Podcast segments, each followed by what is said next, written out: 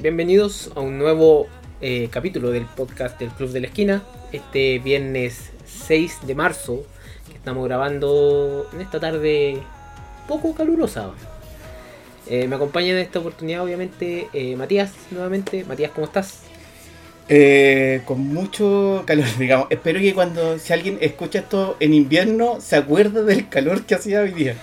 Y de verdad es muy apestante. Eh, a mí por lo, ge- por lo general me baja demasiado la revolución del calor.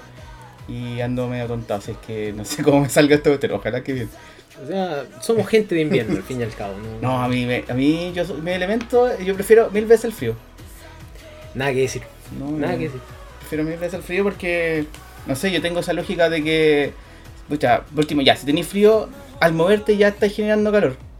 Pero con el calor, tú te mojáis, sí, con calor. pues, te- tú te puedes bañar con agua helada y seguir con Sí, calor. pues, en, la, en la eterna disputa esa weá, pues si no. Sí, Acá pero- estamos con un ventilador, así que estamos súper bien. No, no estamos tan jodidos, pero hace calor igual. Bueno, eh, ya entrando como en terreno de, de las cosas que han pasado durante estos días.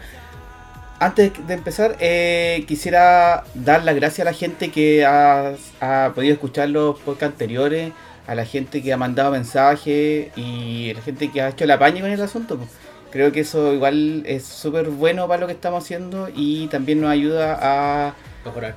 a, claro, a mejorar y, y ya tenemos un paso bien concreto que deberíamos estar escuchándonos mejor ahora. Tenemos un micrófono nuevo. Entonces, ojalá que se, de- se deleiten con lo que están escuchando ahora porque ya no tenemos problemas de audio, espero. Y, eso, disfruten te esto porque cada vez esperemos que eh, mejoremos más en ese sentido. Durante la semana te ha llegado noticia, algo así que haya que comentar, algo O sea- muy para la pasada. Yo creo que esta semana estuve súper tratando de conectarme nuevamente con ciertas películas que quería ver. Eh, fuimos a ver una película esta semana nosotros dos, como para tratar de relajarnos, porque tú estás llegando de otro lado. Eh, yo vi Superman Hijo Rojo, así que estoy aún trabajando en la review. Me, me trajiste el cómic, así que ya con eso, después de leerlo, voy a trabajar en la review. A todo esto, eh, aquí tenemos un tráfico de cómics, pero Sí. digno de, del mercado negro.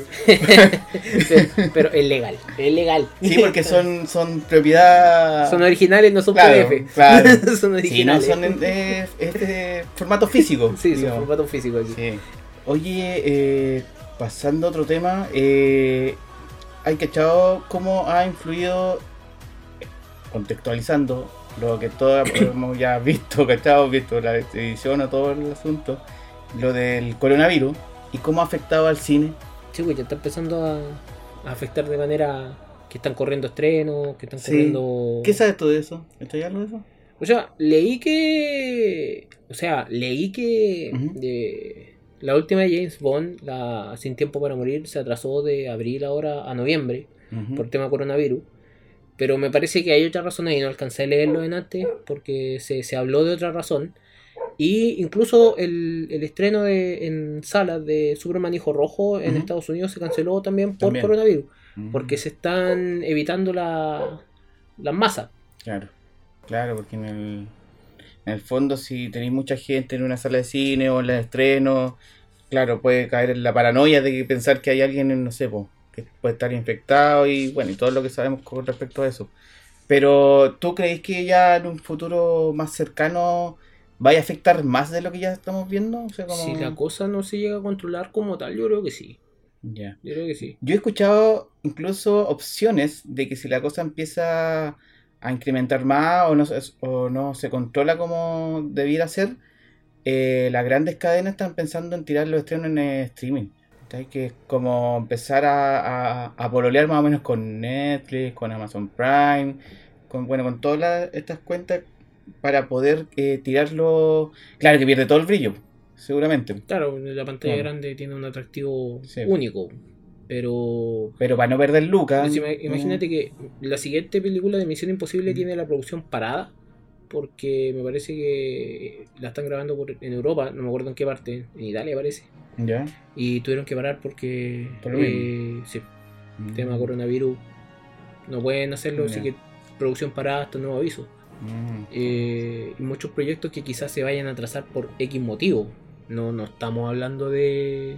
Ni siquiera en ¿Y cuánto rodaje, quizás eh, como que no pueden partir rodando por lo mismo, porque no tienen las locaciones. Claro, pero lo que pasa es que al mismo tiempo eh, es así como ah, mucha gente que no, no uno ve por Instagram que está diciendo cómo, cómo realmente el virus, que no hay que caer en las maquinaciones de otras personas o medios para, para hacer, eh, ¿cómo se llama? De esto un caos total, Sí. sino que ser cuidadoso.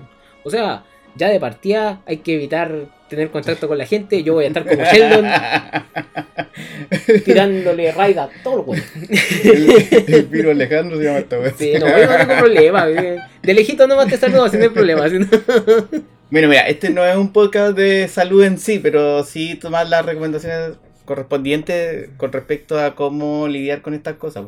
Si más que nada uno tiene que empezar a, a tomar precauciones, a tener como ciertos cuidados, incluso como hábitos que uno debería tener siempre, ¿no? como eso de lavarse las manos y cosas así, como que uno, no tan solo porque haya un virus dando vuelta uno tiene que hacerlo, sino, Sí, pues no, pues eso Claro. son cosas. claro, que ya debería estar como bien culturizado. Sí, pues dejen de ser cochinos los buenos.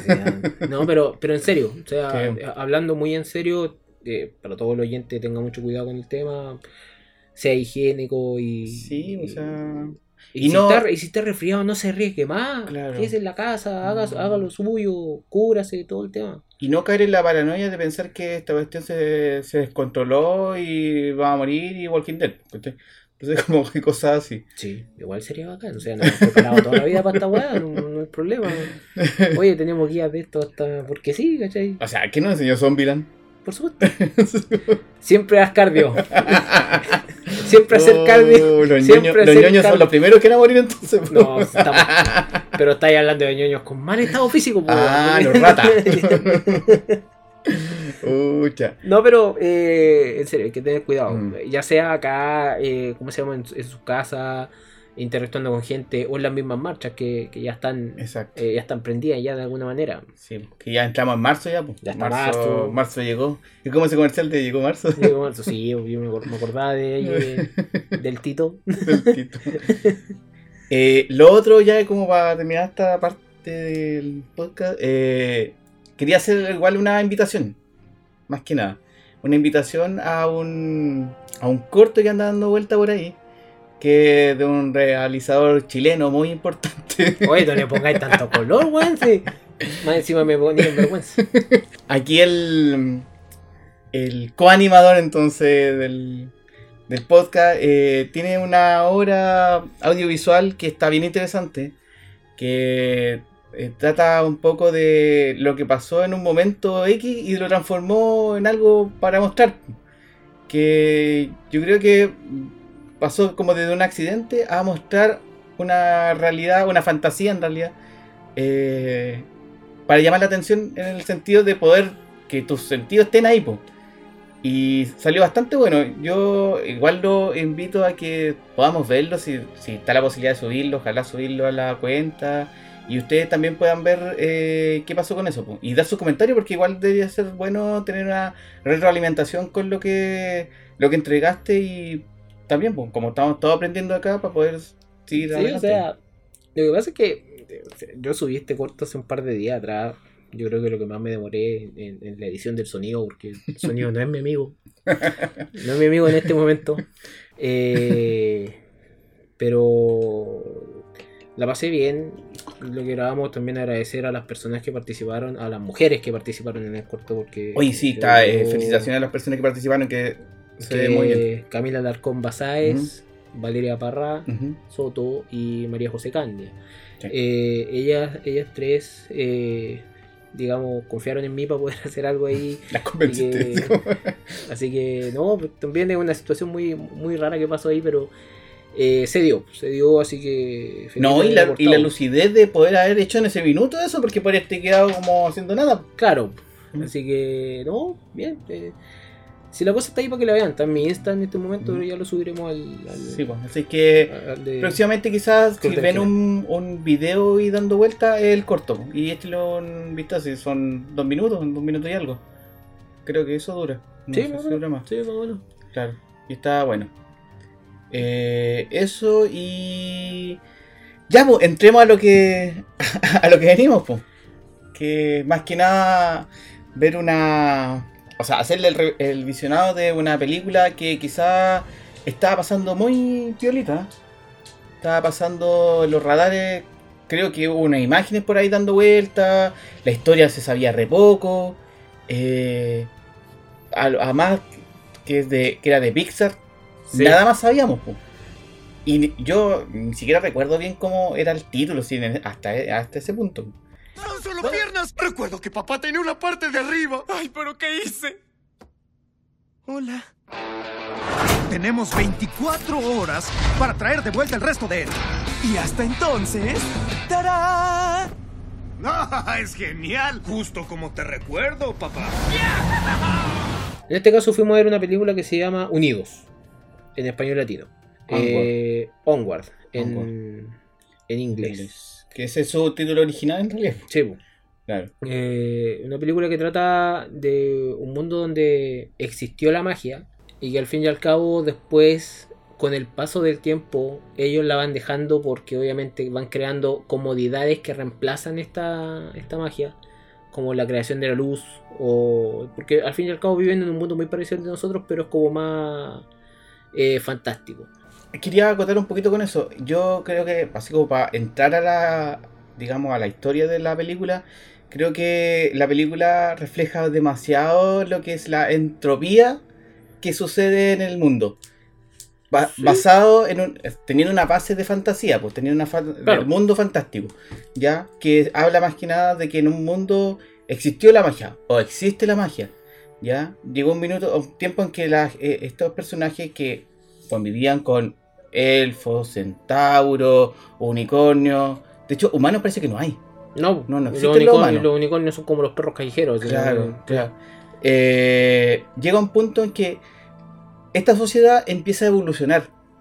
Y al, al evolucionar empiezan a dejar de lado la magia. sí Claro, como, como un recurso ya bien prehistórico. Y empieza a aparecer eh, elementos que empiezan a ayudar a la vida diaria de estos personajes. Y como todo lo que va pasando en la evolución, de repente van dejándolo de atrás. De atrás, de atrás, de atrás. Entonces, no- el- la película nos presenta en un, en un periodo en que la magia ya casi es mito. Casi es mito. Es un juego ya prácticamente, Claro, porque o no, sea, no, no se está usando. Porque antiguamente se usaba la magia para poder eh, eh, colaborar con los quehaceres diarios y se enseñaba. Pero ahora, como la aparición de la electricidad, eh, la, la, o sea, la luz, eh, los teléfonos creo que habían también, Sí, bueno, había- eh, automóviles. Habían smartphones, en Mira. realidad, no eran teléfonos así como tal, Sí, eran no, smartphones. Ya. Eh, la magia pasó de segundo lado. Ni siquiera, tercero, cuarto, ya.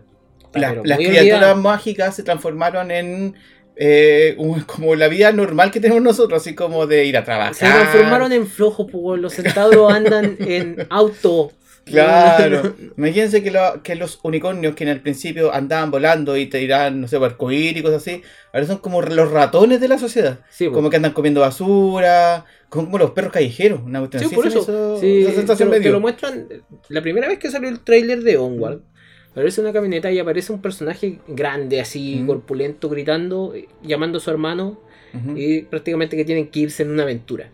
Mm. Y ahí nosotros conocemos los personajes, pero ahí mismo también nos damos cuenta de que en ese mundo los unicornios eh, son callejeros. ¿cachai? Sí, sí. Y, hay, y hay otras cosas que hay en ese tráiler que te, te dicen, ok, este es un mundo totalmente muy igual a, a lo que está pasando hoy en día, o lo- una- un reflejo más o menos de lo Claro. que es hoy en día, eh, más que nada, ni siquiera, no es social, eh, de paisaje, yo podría decir, y rápidamente nos damos cuenta que aquí hay algo que tiene que pasar para poder, digamos, romper toda esta Claro. todo este mundo, porque al fin y al cabo eso es lo que pasa. Esta es la. Igual es un dato no menor que esta es la visión de un director que ya habíamos visto ya. el, este director es el mismo director de Monster Universe. Ah, Sí, el sí, sí. Dan Scanlon, creo que se llama. sí. Dan Scanlon, creo que se llama. Y ya, pues. El, uno, igual cuando le presentan el nombre de este director, como que, por lo menos yo, igual iba como, "Mm, ¿qué onda? Porque a mí Monster Universe no me gustó mucho. A mí sí me gustó. Como que lo encontré medio flojito en comparación con la anterior. Con la Monster IN- Inc. Inc. No, como que IN. INC. Entonces como que dije, ah, chuta, quizás, ¿quién nos va a presentar? Pero ah, creo que acá sale bien ah, airoso del tema. Como que no... Yo no lo encontré flojo, como lo, sí lo había encontrado en la otra película. Pero sí hay cosas que más adelante voy a comentar, que voy a hacer los reparos con eso. Pero esto es una visión de este director. Entonces no es un director que no que esté debutando en la animación. Ya lo había hecho. Ese era como el alcance que quería hacer. Claro. ¿Mm? Dan Scanlon. eh, Ese. Entonces como que ya venía como una base de cómo poder plantear el tema de la animación. Sí, que. En base a animación, porque tú tenías un ojo más crítico, un, un ojo más crítico O sea, para la. claro, la yo lo veo como bien desde afuera en realidad. Sí, como técnico. Claro, pues tú, es que. Puta, pero que. Tú sabes de eso. pero. eh, yo por lo menos en animación quedé bastante conforme con la Mm. película. Tiene. El recurso. eh, Se nota que tiene Lucas. O sea, Sí. al fin y al cabo. Es una, es una animación digital que es bastante movida, es bastante fluida y en ningún momento se vuelve incómoda. En ningún momento logras ver que hay algún error o algo. Como nos pasó en una película que también nos gustó, pero por ejemplo que tenía tecnología 3D ¿no? Incluida dentro de la película, como fue Alita, que nosotros Ah. vimos, Eh, vimos en algunos momentos cómo la Mm. tecnología se le iba a las manos. sí. Oye, qué ganas haber hecho un podcast en ese tiempo de Alita. Puta, no se nos había ocurrido. ¿Lo conversamos en la esquina? Lo sí. conversamos No en la esquina, sí, Ojo. Pero eh, en este caso, conforme con la animación, eh, la no en animación no tengo Yo- nada que decir. mira, yo creo, creo- que en historia tengo mucho que decir, pero no. Yo creo que no en en, animación. en la animación eh, hay un salto grande, creo yo. Porque yo por lo menos noto el cambio de mano que hay eh, entre las dos películas anteriores y esta. Como que, por lo menos técnicamente, como en la textura, en los pelos, en la, como la sensación de materialidad, se nota muy, pero muy bueno el trabajo. Entonces yo creo que ya tienen otro nivel de, de software, de computación, no sé cómo manejarán el tema ahí adentro, pero, eh, pero se nota que ya están llegando a un nivel de realismo, pero a cotas muy altas. Entonces no, yo no sé si en un par de años más qué, qué nos van a presentar, porque ya la cuestión ya no va a aparecer animación, va a aparecer real.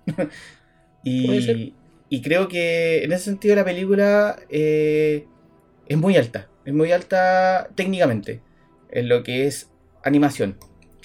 Lo que sí quiero destacar harto de la película, y, y- esto es como más que nada para tirarle flores a Pixar, solo por esta vez, es que tomó una decisión bastante buena con esta película. Que fue que volvió a sus raíces. Ah, me explico. Que veníamos viendo películas de Pixar que eran secuelas, que eran número 2, número 3, Cart 5, Toy Story 10, ¿cachai? Como que iban con un hilo de ya contado y que te contaban un pedazo más de ese hilo. Pero ahora se arriesgaron a contar cosas nuevas. Creo que eso es súper valorable para lo que son las películas. Creo que a Pixar le necesitaba un, dar un vuelco Creo así. que. Sí, o por lo que tú hay. Es un aire fresco que se necesita en el cine, en- no solamente en animación, yo creo que en cualquier parte. ¿cachai? Sí, mm, Le- tenemos demasiadas partes 2 y no tenemos Sí, ideas originales. Porque cuando, nos- cuando tenemos una idea, original, una idea original, nos metemos en un mundo nuevo, queremos conocer ese mundo, queremos saber de ese mundo y queremos entender. Pero cuando ya tenemos un mundo que ya está establecido, lo único que podemos esperar es algún elemento nuevo y si es que nos sorprende o no. no. En este caso, muchas cosas sorprendieron. A mí, eh, el humor que tiene esta película es súper... Yo lo encontré liviano. ya. Como que eh, la fuimos a ver, Ujú. las risas estaban ahí contenidas, no- hubo una carcajada grande, habían pequeños que se estaban riendo, estaban súper entretenidos, pero yo estaba como, y quizás tiene que ver por un punto súper penca para mí que es la vimos en español latino. Ah, Y solamente llegó en español latino. Pero si hubiese llegado en inglés, yo la hubiese ido a ver en inglés. Porque las voces de los personajes son Chris, Chris, Chris eh, Pratt. Chris Pratt y Tom Holland. porque- que son o sea, Thor y Spider-Man. O sea, eh, Thor y eh, Spider-Man. perdón. Star-Lord y Spider-Man. Ya, pero era. Pratt, O sea, era. Sí, bueno, yo también es un Chris. Chris. Pero la cosa es que eh, son dos personajes que. Son dos personas, son dos actores que tienen un. Que ya a Tom Holland lo había visto en otra película que se llama Espías en disfraz. Sí, sí, claro. Eh, que súper buena la película, me gustó. Y Chris Pratt no lo he visto eh, Como- haciendo como animación, de pero como actor de doblaje, pero sí he visto sus actuaciones completas y prácticamente tenía un, un personaje muy versátil. ¿Sabes que a mí, se, a mí se me fue del radar que estos dos tipos estaban en una película de animación? Yo caché hace muy poco que eran las voces. Yo incluso yo leí, yo leí en varias partes Mm. que la, la promo para esta película estuvo súper mala. Que de haber estado mejor, a la película obviamente le, le hubiera ido mejor. Porque esta película se estrenó eh, en Gringolaño, me parece, se estrenó la semana pasada. Mm. Entonces, eh, ellos cuantifican el tiro el box office dependiendo del primer fin de semana. Claro. Y es como, ya no le fue tan bien. Entonces, ah, no, es, es promo, es publicidad. Yo, yo tengo una teoría sobre eso. Creo que la industria, Disney, Pixar en este caso, eh, tiraron esta película en esta fecha porque, no sé, por calendario, por agenda, porque tenían que poner alguna película, no sé, entre medio. Pero yo creo que toda la energía está en la otra película. Creo Soul, que, eh. claro, que ah, tenemos la ventaja de que este año van a haber dos películas de Pixar. Dos. Yo no sé si otro año han habido dos películas. Pero, pero creo que eh, todos los esfuerzos así como de marketing o como van a empezar, yo creo que desde, no sé, con un par de meses más ya a- con la otra película y esta película va a quedar ahí como guardadita para la colección, ¿no? Pero yo creo que por ahí podría más o menos justificarse el por qué hubo tan poco eh, difusión de la película. De hecho, creo que en una Comic Con la tiraron así y fueron como unos, unos bosquejos, un, un teaser, los nombres y era. Es como que no, no hubo más, más. Como que se nota que como que la hicieron, pero. Pero ya, está ahí. Pero que he sabido que más o menos el fuerte de las películas nunca, o sea, muy pocas veces el fuerte de las películas del año nunca está, pre- o sea, refraseada de nuevo. Estas fechas como que Eh, son sí, raras eh, como eh, para. he sabido eso. para- claro, para películas que son, Que son la- las, películas más bacanes del año las van a tirar en la segunda mitad del año o Mm. pasando mayo, generalmente. Yo creo que por ahí va la como, cosa. que, como que pasando mayo ya Mm. podéis tirar todo el, el- la carne a la parrilla porque ya estáis postulando premios, ya estáis haciendo un montón de cosas. Mm. Pero obviamente estáis haciendo que la gente ya que entró en el año, ya tiene que chata en el año, quiere un- una válvula de escape. Pienso a veces que es así porque, por ejemplo, nunca se, se tira un Star Wars en... Bueno, la, la trilogía tiro. original era en mayo, Sí, pero, después se cambió a diciembre. Pero son, son cosas que quizás este, es un tema de marketing. Yo Mm. ahí ya no me meto mucho porque el marketing eh, de repente o puede ser jodido o tiene una estrategia específica. Yo creo que esta película como que eh, la, una de las cosas buenas que tiene es que tiene un ritmo bastante bueno. No, no, yo no le vi guatazo así como, oh, la cuestión, no, como que sigue una línea. Sigue una línea que es súper fácil de, de llevar, porque es el típico, el típico viaje de A a B. Para buscar un elemento, para buscar una, una información y entre medio hay aventura. Que tú después le empieces a rellenar con otras cosas, eso ya es parte también de, la, de lo Claro. que va entregando la película Es que también. ellos tienen un objetivo específico, ¿cachai? Y el objetivo específico es que nos presentan un personaje, que es el personaje que hace Tom Holland, que se llama Ian, Ya, Ian Lightfoot. ya. Por si acaso, los personajes son elfos, si no me equivoco. Elfos azules. Sí. Eh, Ian Lightfoot es como que vive de una manera muy penca, como que vi- literalmente vive como Peter Parker, bueno, ¿sabes que antes de que lo pique la araña, ¿sabes que no pude evitar recordar esa cuestión, como que todo le sale mal, el cabro penca, ¿cachai? Que, que tiene miedo de muchas cosas. Es un estereotipo, ¿no? Eh, puede ser un estereotipo, ¿ah? Pero independiente, es el, el tímido. Mm. Es el tímido. el cual vive en una familia con- está constituida con un- una mamá, un hermano y un papá como adoptivo. Un, pa- padrastro. Un padrastro. decir, que el padrastro es un centauro. Claro, la mamá La es elfo mamá también elfo y el hermano también es elfo. Sí, el hermano es Barley, Mm. que como que él cree en la magia. Él cree que todas las cosas son verdad y es prácticamente como una como una Wikipedia de toda la magia y todas esas cosas de- en ese mundo, de todo lo, lo fantástico. Creo que él cumple la función como de. En este mundo que todo está evolucionado, este mundo mágico evolucionado, De volver a las raíces. claro, es como, es como el que le gusta lo antiguo. Sí, ¿Cachai? Como que- porque si la magia ya pasó a ser algo antigua, eh, me, me atrae mucho, por ejemplo, lo que pasó para atrás. Como a estos niños que les gusta la prehistoria, como el- lo que les gusta los dinosaurios de repente, como en la vida normal, así como en la real. Acá es como que a él le gusta la magia. Y de hecho es como un logo, pero seco para el rol, para juegos de rol y cosas así. Entonces sabe las cuestiones de memoria. De hecho tiene hasta unas cartas que te hablan de... yo tengo un juego de cartas, Sí. cre- creó un juego, parece, un juego de rol como Calabozo y Dragones. Claro. Pero tiene mucho de Calabozo y Dragones porque tiene, tiene como el guía. Que en- en todo juego tú necesitas el guía. Eh, mira, menos mal que tocaste esa tecla porque iba, iba a decir algo. Tengo un datito con eso. con respecto ya, a eso. ya, dale, no me sorprende. Lo que pasa es que en esta película, eh, uno del eh, una de las cosas de. O sea, uno de los ítems de los presupuestos se gastó en que hubieran asesores que supieran mucho de Calabozos y Dragones. Y tú lo notáis en la película porque tiene la dinámica de, ¿Sí? del juego de rol. po. Entonces, para no caer en el asunto de que no saber qué estamos haciendo, eh, hubieron asesores que pudieron guiar un poco el tema de cómo, cómo mostrar un juego de rol y llevarlo a una aventura también. Y en, la, y en la película se nota esa cuestión, se nota mucho. Para la gente que ha jugado juegos de roles, es- puede, va a entender harto el- eh, la dinámica de la película. Y creo que eh, por eso yo encuentro que es una película bastante lineal en el sentido de que es fácil de entrar a ella. Porque no, no, no tiene cosas muy complejas. No, no las tiene. Es que en- ningún momento se arriesga tanto la película como para darte. O sea, es una película de Pixar. Te entrega un mensaje. Porque Ah, ya claro. estamos tan acostumbrados que hoy en día las películas nos tienen que entrega- entregar un mensaje. ¿cachai? Sobre todo las películas animadas. Para mí no fue tan difícil porque, por ejemplo, en el caso que tú ponías, yo he jugado Calabozos y Dragones en Ujú. algún momento de mi vida. Y entendí la dinámica al tiro. Quizás me rompió un poquito en alguna cosa, pero eh, entendí la dinámica rápidamente. Entendí que tenía al, al protagonista, tenía al guía, al- a la persona ahí que está al lado animándote que eh, se transforma en, en alguien muy querible. Y tenéis los distintos partes por donde tenéis que pasar para cumplir objetivos. Todas esas cosas constituyen un juego de rol. Mm. Más el hecho de llegar a una parte final. Entonces, bastante interesante la estructura de la película en ese sentido. Y, y me gustó bastante ver eso.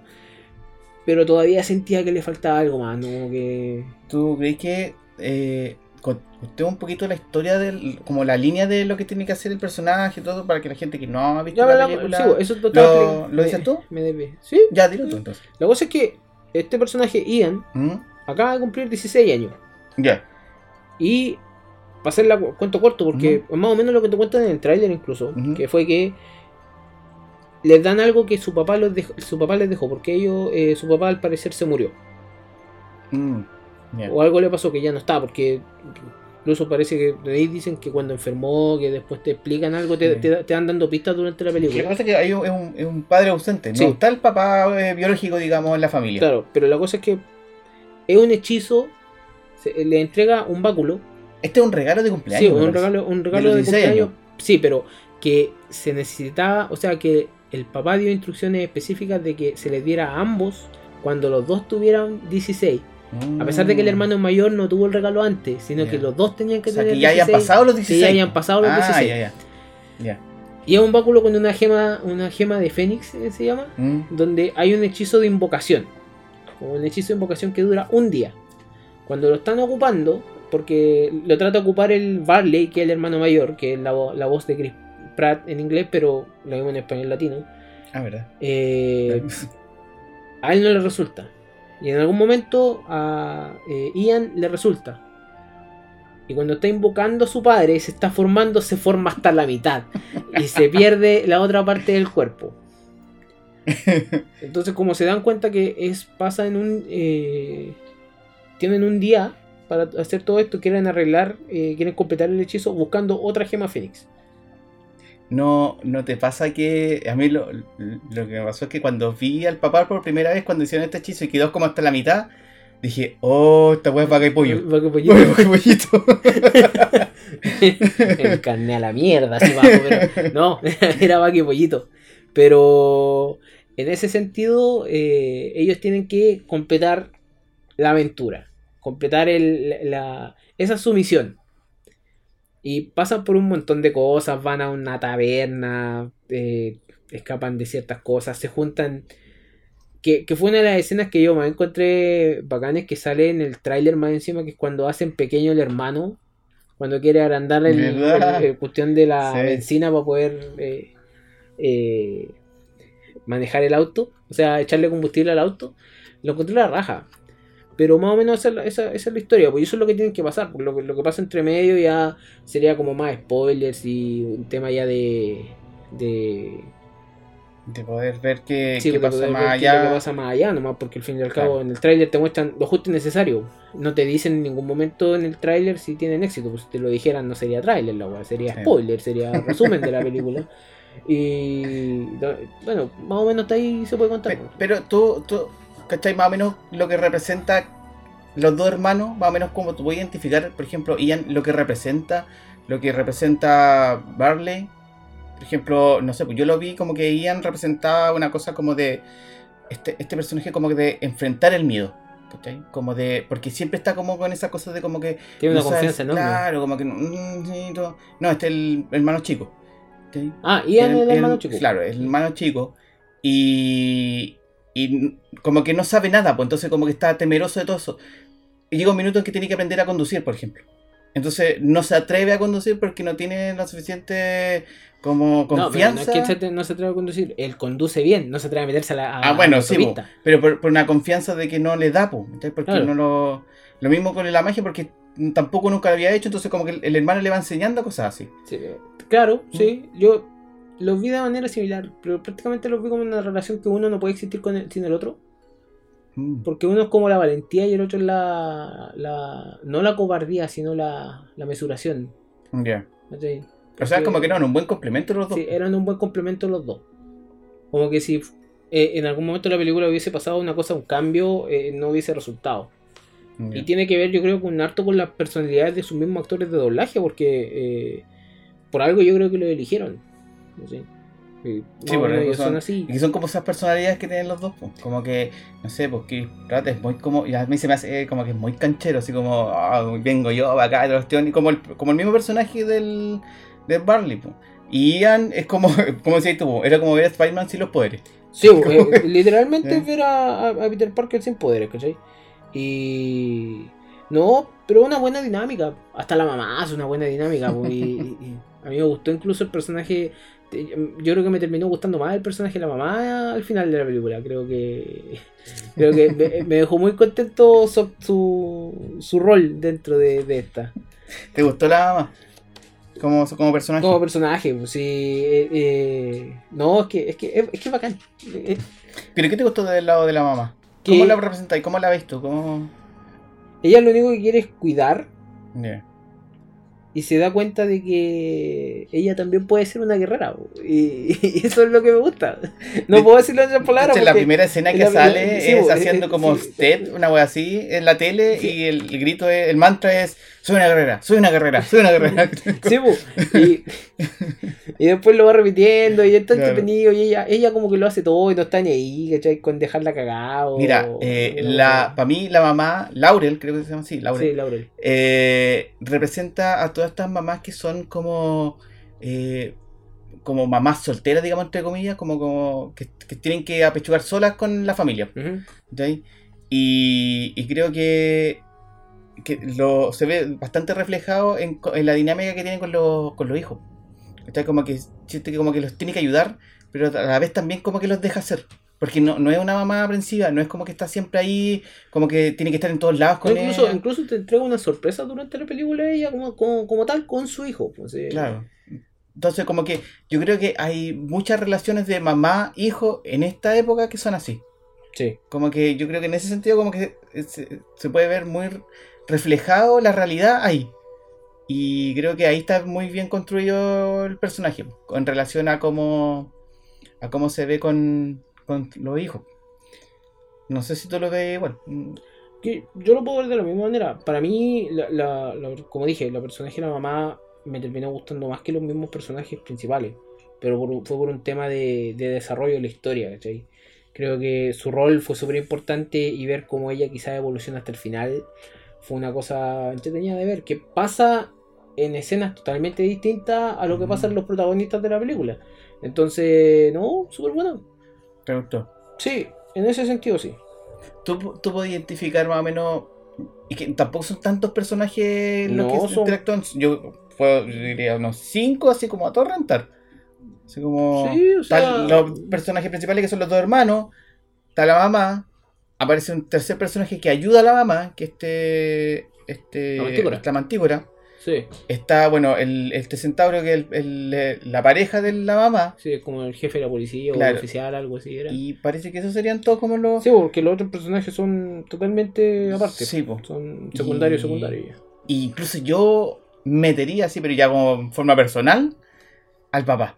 A la Pero- mitad del cuerpo. A la todo. mitad del cuerpo. ¿Sabes por qué yo lo encuentro como un personaje? Porque la, la ganada que tiene la película con el papá es que la gran parte de la película es la, son las pies del papá. Entonces, en los pies interactúan con los personajes. No, neces- no necesita hablar. Claro, ¿cachai? No necesita tener líneas de diálogo para, tú para entender al papá. tenéis razón ahí. Y, y creo que eso es una gran ganada de la película. Creo que ahí se cranearon harto y le salió bien. Porque podía haber quedado la pura cagada Pero le salió súper bueno. Le salió súper bueno el, el tema Sí. del. Tenéis razón ahí porque al fin, al fin y al cabo el papá tiene lo suyo. Sí, a pesar de sí. ser solamente piernas, tiene lo suyo. Sí. No- en un minuto como que habla, no sé, pues era como una melodía y la hacía con los pies. Entonces entendían al tiro lo otro que lo que era, po, Sí, porque le pues, seguían el ritmo. Sí, no, está entretenido. Así que no. Yo creo que, que es un personaje bastante bueno. Y, y para terminar, para cerrar el, el tema de los personajes, el otro, el de la mantícora, para la gente que no sabe lo que es una mantícora, es como. es una mezcla de animales mitológicos. ¿sí? Es un animal mitológico en realidad. ¿cachai? Claro, que tiene una mezcla entre león, escorpión, escorpión. tiene alas. ¿sí? Como que. Es como una mezcla de tantas cosas. Y para mí, lo que representa este personaje en, en la película es como lo de antes y lo de, y lo de ahora. Porque eh, representa todo lo que es mitológico. Representa todo lo que pasó anteriormente. Porque se ve así, po. Se Sí. ve como un. Como, como uno cree que lo que es un ma- animal mitológico es. Pero a la vez está inserta en un mundo muy presente, po. Eh, tiene un restaurante, creo. eh, tiene una taberna. una taberna. Una taberna restaurante que al fin y al Claro. cabo eh, es una cuestión más. Ca- cuestión para cabros chicos. O sea, Claro, como que tienen. um, Te cantan cumpleaños. Sí, la primera cosa que yo me acordé cuando, cuando abren las puertas, ¿cachai? Y están cantando esto, cumpleaños. me acordé de la- locura del emperador. Ah, ya, ya. Pero eh, cuando pasa eso, eh, te das cuenta de, las, de lo mucho que ha cambiado porque llegan con una emoción a, a esa escena y se desilusionan al tiro los personajes. Entonces, eh, los cambios que hay en, en- de ánimos en los personajes para poder hacer las cosas son súper importantes en cómo se desarrolla la historia. Claro, claro. Porque, Yo, al fin- porque al fin y al cabo, el ánimo de la película se mantiene en, en- en un nivel en el cual sí o sí la película tiene que, eh, ¿cómo se llama?, avanzar de alguna manera. Mm. Y no puede avanzar si el personaje está mal. Ya, sí, tenéis razón. Mira, yo creo que, como para ir cerrando un poco el tema de la gente que no ha ido a ver la película y, y- y enganchó con, no sé, pues con ir a verla, yo creo, en lo, eh, desde mi humilde opinión, que esta película, de todo el catálogo de Pixar que hay, no es de las mejores. No. Yo creo que no es, la, no, es, no, no es un Coco, no es un Buscando a Nemo, no es, no es un Toy Story. ¿Cachai? Pero, pero sí está como cumple. Cumple con lo que, con lo que promete Pixar. Tiene todo ese ADN Pixar. Pero. Y se le agradece también que el asunto que haya sea una historia renovada, un algo nuevo. pero no llega a ser como, oh, la- muy la raja la cuestión. Pero sí, es mucho mejor que otras animaciones que hemos visto. Sí. Entonces, solo lo estamos comparando como en el nivel Pixar. Porque si fuera con otra película, oh, estaría muy arriba. Porque da para eso, da para entregar muchas cosas. Pero, pero como ya hemos visto películas de Pixar que son épicas, digamos, eh, a esta como que queda, como que mm, cumple. Pero, pero, pero no llega más allá. ¿Cachai? Como que, como que tapa la colección. Sí, o sea, nomás. Es más que nada eso. O sea, tú lo dijiste con, con las mismas palabras que, que yo lo hubiese dicho. Quizás yo hubiese metido una puteancha, eh, es la misma cosa, en realidad. Eh, No es la mejor de Pixar que tiene. Es una película que va a pasar al montón, lamentablemente. Pero no significa que no la puedan ir a ver. ¿ah? No, no, Eh, no. Es una cosa súper importante porque eh, nosotros la fuimos a ver a Teos acá en Chillán. Y prácticamente una querida sala. Sí. Eh, Los niños que estaban ahí, que fueron niños con su familia, Mm. que nosotros éramos prácticamente los pelotudos que estaban sentados ahí también. Yo era un espectador. Sí, estábamos de Tú eres pelotudo, ¿no? Eh, no, pero eh, ellos la pasaron bien. Y cuando, cuando, cuando veis que hay otra gente que la está pasando bien en la película, y por eso me gusta ir al cine cuando ves que hay otra gente que la está pasando bien en la película, pero que la esté pasando bien, que no sea sin respeto, así hablando por el celo, alguna cuestión, ya eso son otras cosas, pero eh, que la está pasando bien, la película tiene algo, tocó un- un- una parte importante de, de ello y prácticamente la están disfrutando. Yo no sé, mira, yo igual quería hacer una invitación con esta película, como para ir cerrando un poco. Eh, yo creo que esta película, eh, o sea, quiero hablar un poco de lo que te habla la película. Creo que esta película te habla de un, un poco de la fraternidad que hay. Cómo tú te relacionas, por ejemplo, yo invitaría a esta película a, si tenía un hermano, alguien que tú consideras un hermano, ir a verla, con esa persona. Porque la dinámica que se da en la película es como muy para sentirse identificado co- con, con ese... Una que de no solo familia. ¿eh? Claro, no, por eso estoy diciendo como que de repente incluso ir con un amigo, una amiga que tú consideres un hermano un poco más, eh, eh, funciona bastante bien en la película. Sí. Como que te sentís muy representado porque puedes cumplir el rol de uno o de otro. Y, y creo que habla muy bien de eso. Y como que esa es la fibra que te toca y te toca al estilo Pixar. ¿Cachai? Como que te, como que te diga, oh, bacán, ¿cachai? Como que en Como- algún momento sentir las emociones surgir Claro. por tu cuerpo y tú querés parar nomás, ¿no? con, con la otra cosa que comulga la película es con la con esta cosa como del sentido de orfandad que hay, ¿cachai? como de cuando te, te falta algo, ¿cachai? Que cuando de repente, no sé, pues, en el en el sentido más literal, eh, cuando, no sé, pues, en, en tu familia te falta alguien, por ejemplo, está ausente el papá, la mamá, algún fallecido, un abuelito, una abuelita, un hermano, esta película está hecha para eso, está hecho para, para identificarse y cómo, cómo solucionar el problema de ¿qué, qué hago yo con el olvido, ¿cachai? Tengo que olvidar, tengo que recordar, tengo que hacer algo, tengo que no tengo que hacer nada, ¿cachai? Como que esas fibras tocan tan bien esa tecla que, que la persona que está viviendo procesos así son muy fuertes. Sí, yo creo que esa es la, es la, es la- la fibra que a mí más- el nervio que a mí más me tocó. Que cuando te falta una persona al lado, Claro. o independiente de, o pase lo que pase, cómo lidia con eso la película. Es súper Sí, bueno. eso es verdad. Porque independiente de que un niño no lo pueda entender, yo sé que un adulto lo va a entender. Y eso que un niño puede llegar a entenderlo, pero independiente, independiente de, de qué es lo que haya pasado él como para entender eso. Pero se mantiene el hecho de que una película de Pixar es sí o sí una película que al día de hoy te entrega un mensaje y te entrega un mensaje fuerte. Que te entrega un mensaje que sí o sí te va a llegar de alguna manera. Y aunque no lo, no lo hayáis vivido, te lo va a entregar igual, porque al fin y al cabo te lo deja como enseñanza. Mm. Yo creo que eh, las películas de Pixar juegan a varios niveles. Yo creo que a- para un niño, bien a lo literal, podría entenderlo. Porque de repente cos- cosas igual visuales que son fáciles de entender. Incluso teniendo una persona adulta se lo voy a explicar. Y para la gente más adulta, eh, claro, eh, yo creo que todos tenemos un lado de nosotros en cual hay, eh, al sentido de pérdida o está, está medianamente solucionado o no está solucionado. ¿Cachai? Como que de repente no, no fun- funciona a, a ese nivel. ¿cachai? Como que no. Como que creo que podría enganchar bastante bien con mucha gente en ese sentido. Ya, como creo que dejamos invitado a la gente que, que no ha visto la película, eh, vaya a darse una vuelta, véala, no, no, no creo que vaya a decir, ay, perdí el tiempo, no, al contrario, es súper divertida, es súper dinámica, es rápida y le va a encantar. Pues si les gusta las películas de Pixar, además que va, les va a encontrar algo que le va a gustar. Así Sí. que eso, la invitación está hecha y vaya a verla. Y, y forme su propia opinión, su propia opinión del tema. Creo que es- súper enriquecedor que todas las personas puedan tener una opinión sobre la película cuando la hayan visto. Sí, como, como, como habíamos dicho, no es una mala película. Así es que... Eh, es una película más que. Mm. Se me- merece ser vista. Yo creo que todas las películas merecen ser vistas de alguna manera. Que, ahora, aunque sea mala. ¿eh? ahora para la gente que no quiere escuchar lo que viene después, eh, muchas gracias, ¿no?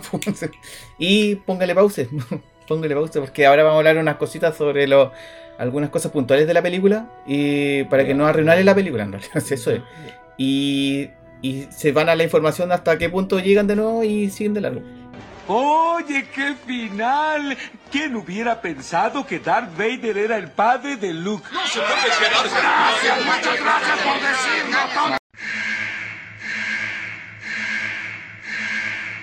Spoilers de esta película. Es simple. Yo creo que lo que más. eh, eh, una de las escenas que más me gustaron. Que fue. eh, la escena de las pixies. De la, Ah. de la hada. La, la- el manejo. ¿La de la carretera? La persecución en la carretera. Ah, ya. Creo que fue muy bien hecha, creo que fue muy bien lograda. Mm. El hecho de que también las pixies no, no supieran que pueden volar, Claro, moviendo la ala rapidito. Claro, como un colibrí. Y, y todo eso pasó porque Barley hablaba, habló con ellas y les dijo que ellas antes eran mágicas, pues, no, no eran Mm. eh, como, como ahora. Ya. Como- es como tú antes eras chévere, pero ahora eres una mierda. Así como... pero... eh, no, Sí, esa eso- escena fue bastante buena. Yo tengo dos cositas con los spoilers, nada más. ¿Mm? Eh, la primera, eh, comentar que esta película, de esta debe ser la primera película de Pixar que tiene, que si no, sé no sé si te habías dado cuenta, pero tiene un personaje LGBT. Quizás ni siquiera lo habéis notado. Que es uno de los policías. Es un, un policía que es un troll, el que tiene un ojo, un cíclope. Ah, el que los que la revisan después cuando están haciendo la magia. Exacto. Pero pasa súper piola. Pasa súper así como. Yo, yo creo que Pixar lo que está haciendo está tanteando ahí el terreno. Para ver si puede tirar más personajes más adelante. Y como pasó ¿Ya? muy piola, como que poca gente lo notó. De hecho, tiene este nombre, se llama Spectre. Se llama el personaje. Eh, va, está dentro de la de esta patrulla policial que está dentro de la ciudad. Eh, hay uno de los personajes que tiene una, una tendencia distinta al resto del, del otros personajes. Creo que ahí Pixar se la jugó. Creo que fue súper valiente en ese sentido porque podrían le llegado críticas súper pencas, ¿cachai? Pero, pero hasta el momento no ha visto algo que haya ofendido a alguien y cosas así. Pero yo creo que si está tanteando, yo creo que es, por el asunto de que como esto, estas películas las ve mucha gente, ir, ir viendo que, ir como normalizando ciertas cosas. Como que ya no es. No, sería muy distinto que te pusieran un personaje principal al tiro, así como. Y yo creo que para algunas personas sería hasta chocante. Pero, pero yo creo que Pixar la está haciendo así súper piola. Para Ah. poder empezar a tirar cuestiones. Vivimos en una sociedad todavía. pues. Entonces, yo creo que ahí dedito para arriba para Pixar. Y lo otro, eh, creo que la película, para mí, en el último acto, digamos, el último tercio de la película, es cuando tira toda la carne a la parrilla. Creo que ahí, esa es la película. Yo podría incluso, la- las dos primeras, no le he puesto mucha atención, como me pasó. Pero en la tercera, yo creo que ahí, eso era Pixar, eso era Pixar. Porque te tira todo, toda la carne a la parrilla. Literalmente. Y siguiendo la analogía de la comida, creo que esta película es a combustión lenta. A combustión lenta. Como Sí. que al principio no, no es como si. ah, Creo que pasa es que tú te preparáis tanto para un final épico, ¿cachai? O entre comillas épico, llega a ser anticlimático en cierto sentido, pero llega a ser importante. Porque creo que el- el- lo más importante es cómo evoluciona el personaje de Ian y cómo termina el arco de, de, Bar- de Barley. Mal. Que los dos son los personajes. Sí. Y ahí es cuando yo digo, ahí es cuando la mamá brilla, porque la mamá los deja ser. Sí, es verdad eso. Sí. Tiene La, mamá lo deja hacer. Y por eso me gustó el personaje de la mamá, porque se da cuenta de que su viaje empezó para protegerlos y después su viaje termina ayudándolos. Claro, tienes razón. sí. No, no fue una cosa eh, fortuita, fue una cosa que se dio durante este, este tema. Claro. Más encima que viaja ella con el personaje de la mantícora y la mantícora es un tiro al aire. pues, Sí, como que. Es que yo creo que va a ser una buena dupla esa, esos dos personajes. Sí, Creo que hay, hay dos parejas ahí que se, se funcionan bastante bien, que son los hermanos. ¿Mm? Y es la mamá con la mantícora. Creo que esos dos juegan muy bien. no, súper buena. Sí, yo creo que eso.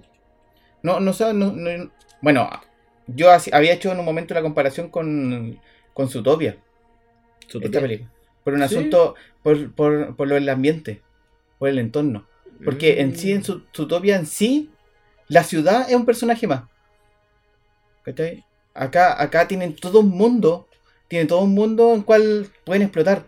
El problema de la película y a donde se cae, creo yo, es que te arman todo un mundo mágico que lo podrían explotar perfectamente, incluso podrían hacer hasta un, un juego de horror completo Quería, con esta quería cuestión. llegar a ese punto yo, Y-. Pero, nos centramos tanto en estos cinco personajes que el resto como que se te olvidó. Se olvidan. Se olvida Sí. que viven en un mundo de fantasía donde todo puede pasar, weón. La parte Sí. de la hamburguesa se llama Burger Shire.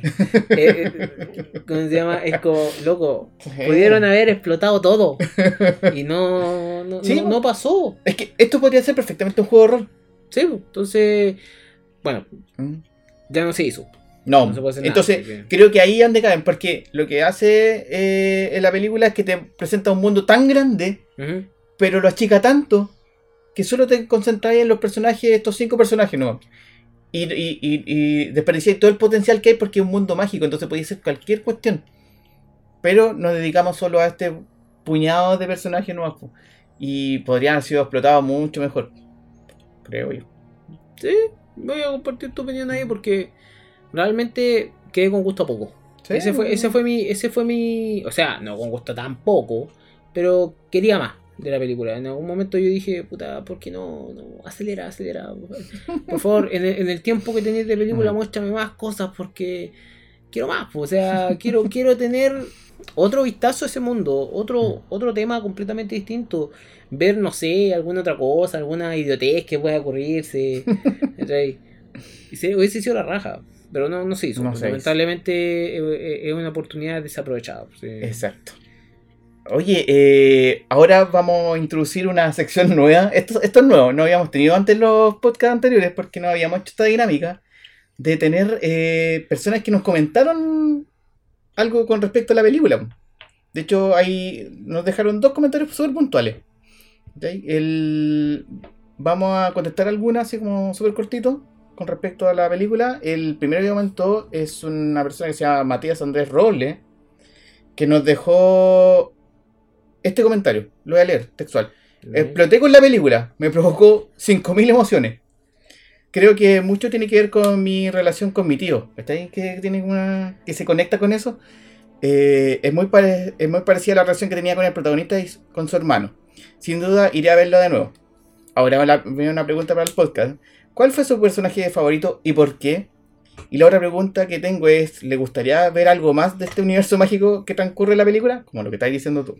Ya, yo creo que esa ya la respondimos, pero sí, queremos ver más de, de ese universo mágico en la película porque creo que fue muy dejado de lado. Y la otra pregunta era con qué personaje se Sí. me sentí identificado. Yo creo que a pesar de que me gusta eh, el personaje de la mamá, yo creo que me sentí muy identificado con el... Pre- con el- pregunta para el favorito, pero si identificado. ¿El favorito? Sí. El favorito es la mamá. Ya. Sí, el favorito es la mamá. Lo ¿Y por qué? Pues te pregunta por qué. Por la evolución que tiene el personaje en la película. Ah, ya. Creo que Ya. me gusta mucho que.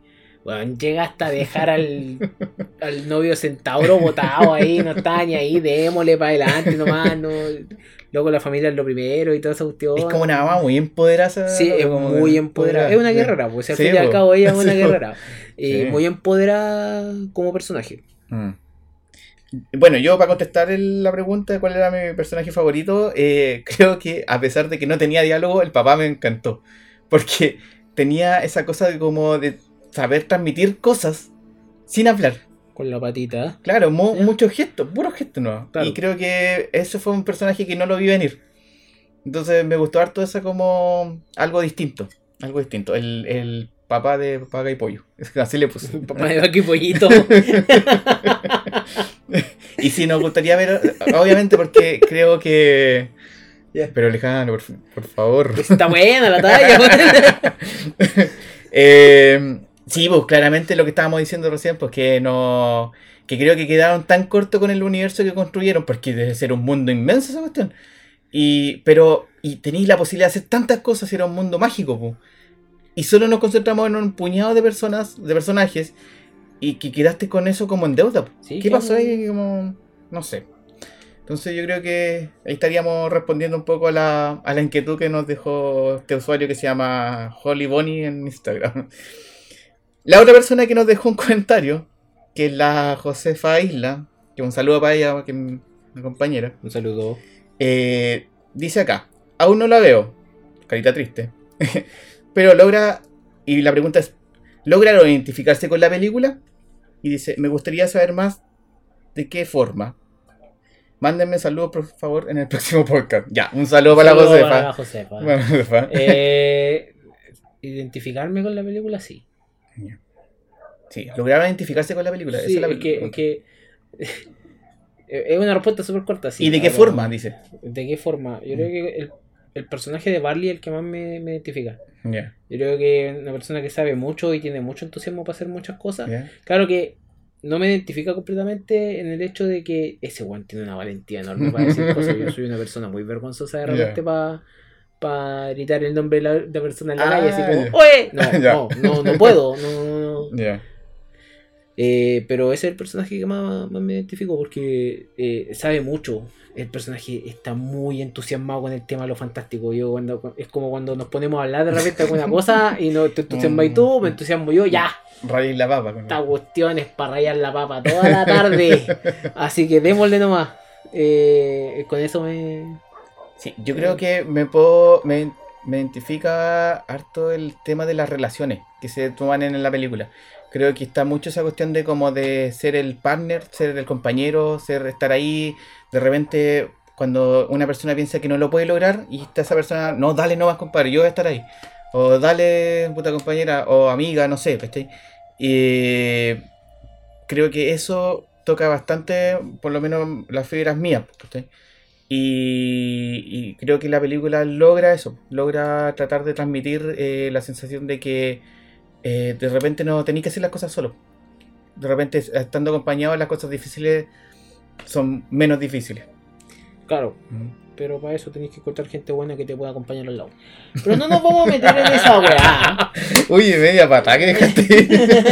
Yo había terminado tan bien así como. No, pa, en el suelo mierda. Ya. pero ahí vamos a cortar. Ya, pues eso con respecto a la película y eh, hacer la invitación. Vayan a verla, chiquillos. Vayan a verla porque es una película que no les va a ser indiferente. Vayan a verla al Teos. Eh, Para los que están en Chillán, claramente. A los que están en Chillán. No, sí, de afuera igual viajen nomás. Pero eh, no, vayan a ver. Eso, ahí. pues. Ya cerramos el asunto de Unidos. Oigan, miren. Llegamos. Bienvenidos a la casa llave. Jamás pude lograr que tu padre me contara sobre su vida aquí.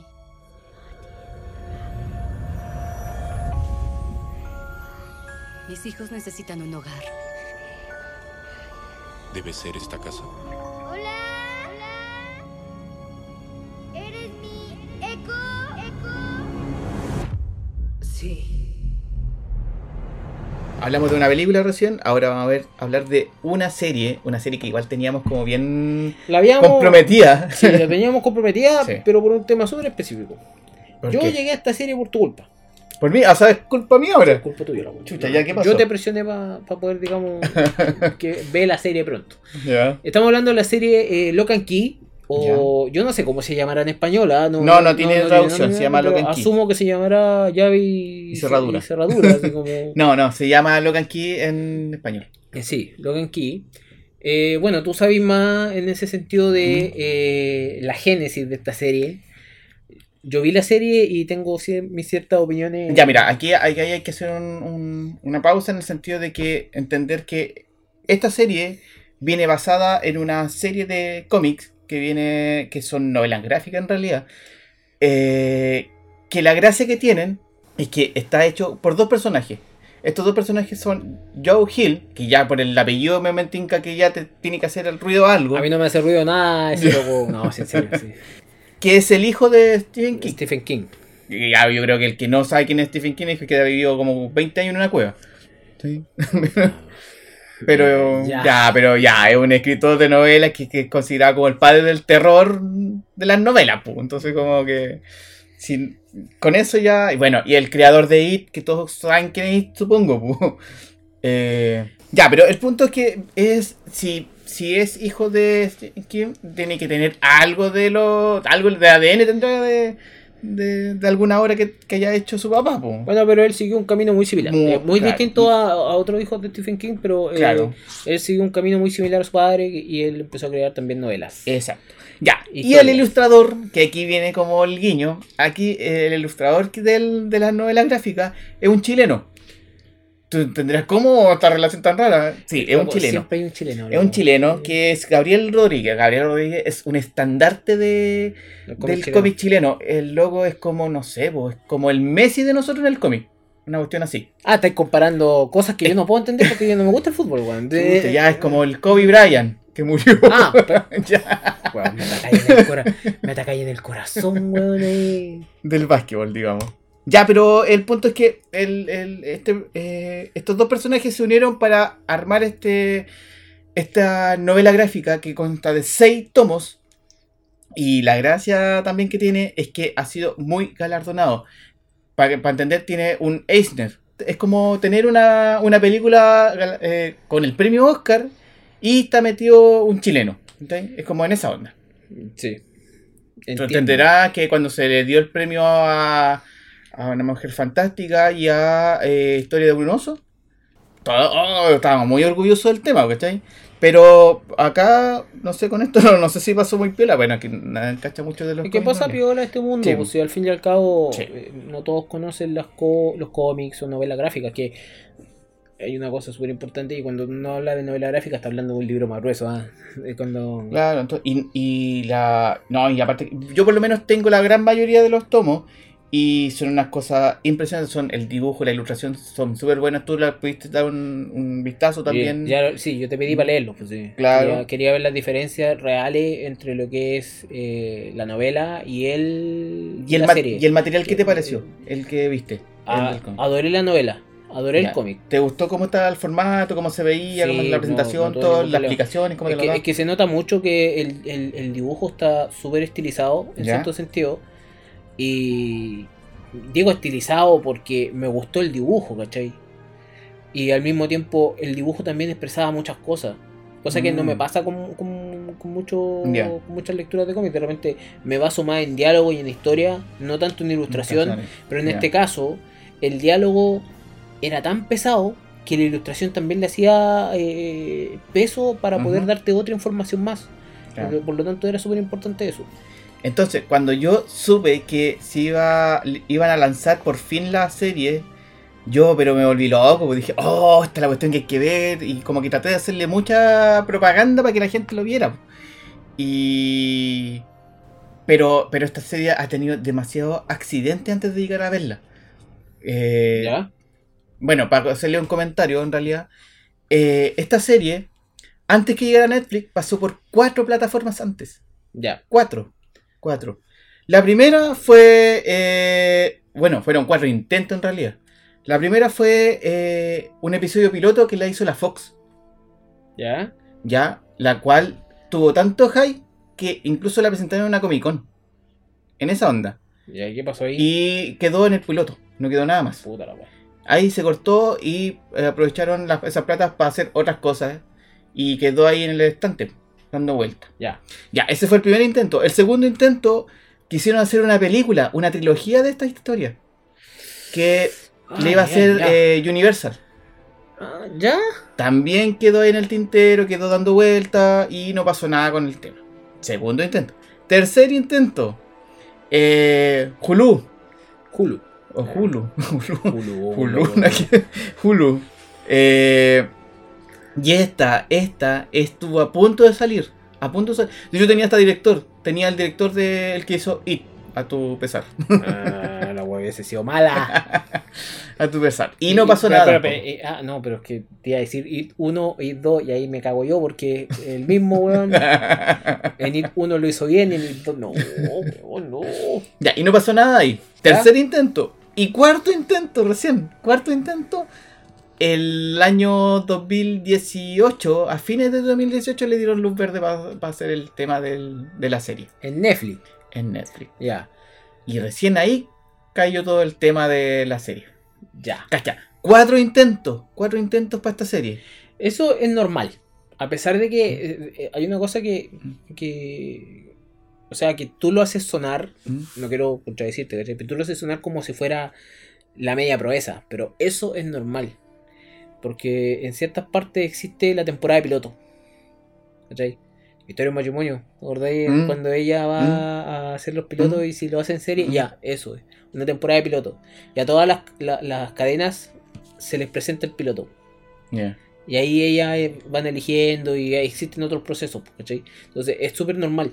El tema de que haya llegado a Netflix después de muchos intentos es prueba de que Netflix también necesita ideas para poder, digamos, eh, avanzar con esto. Ahora yo no sé por qué Cresta le gusta Netflix, pues, weón, si esa es la cosa. Porque yo creo que cumple con el molde de Netflix.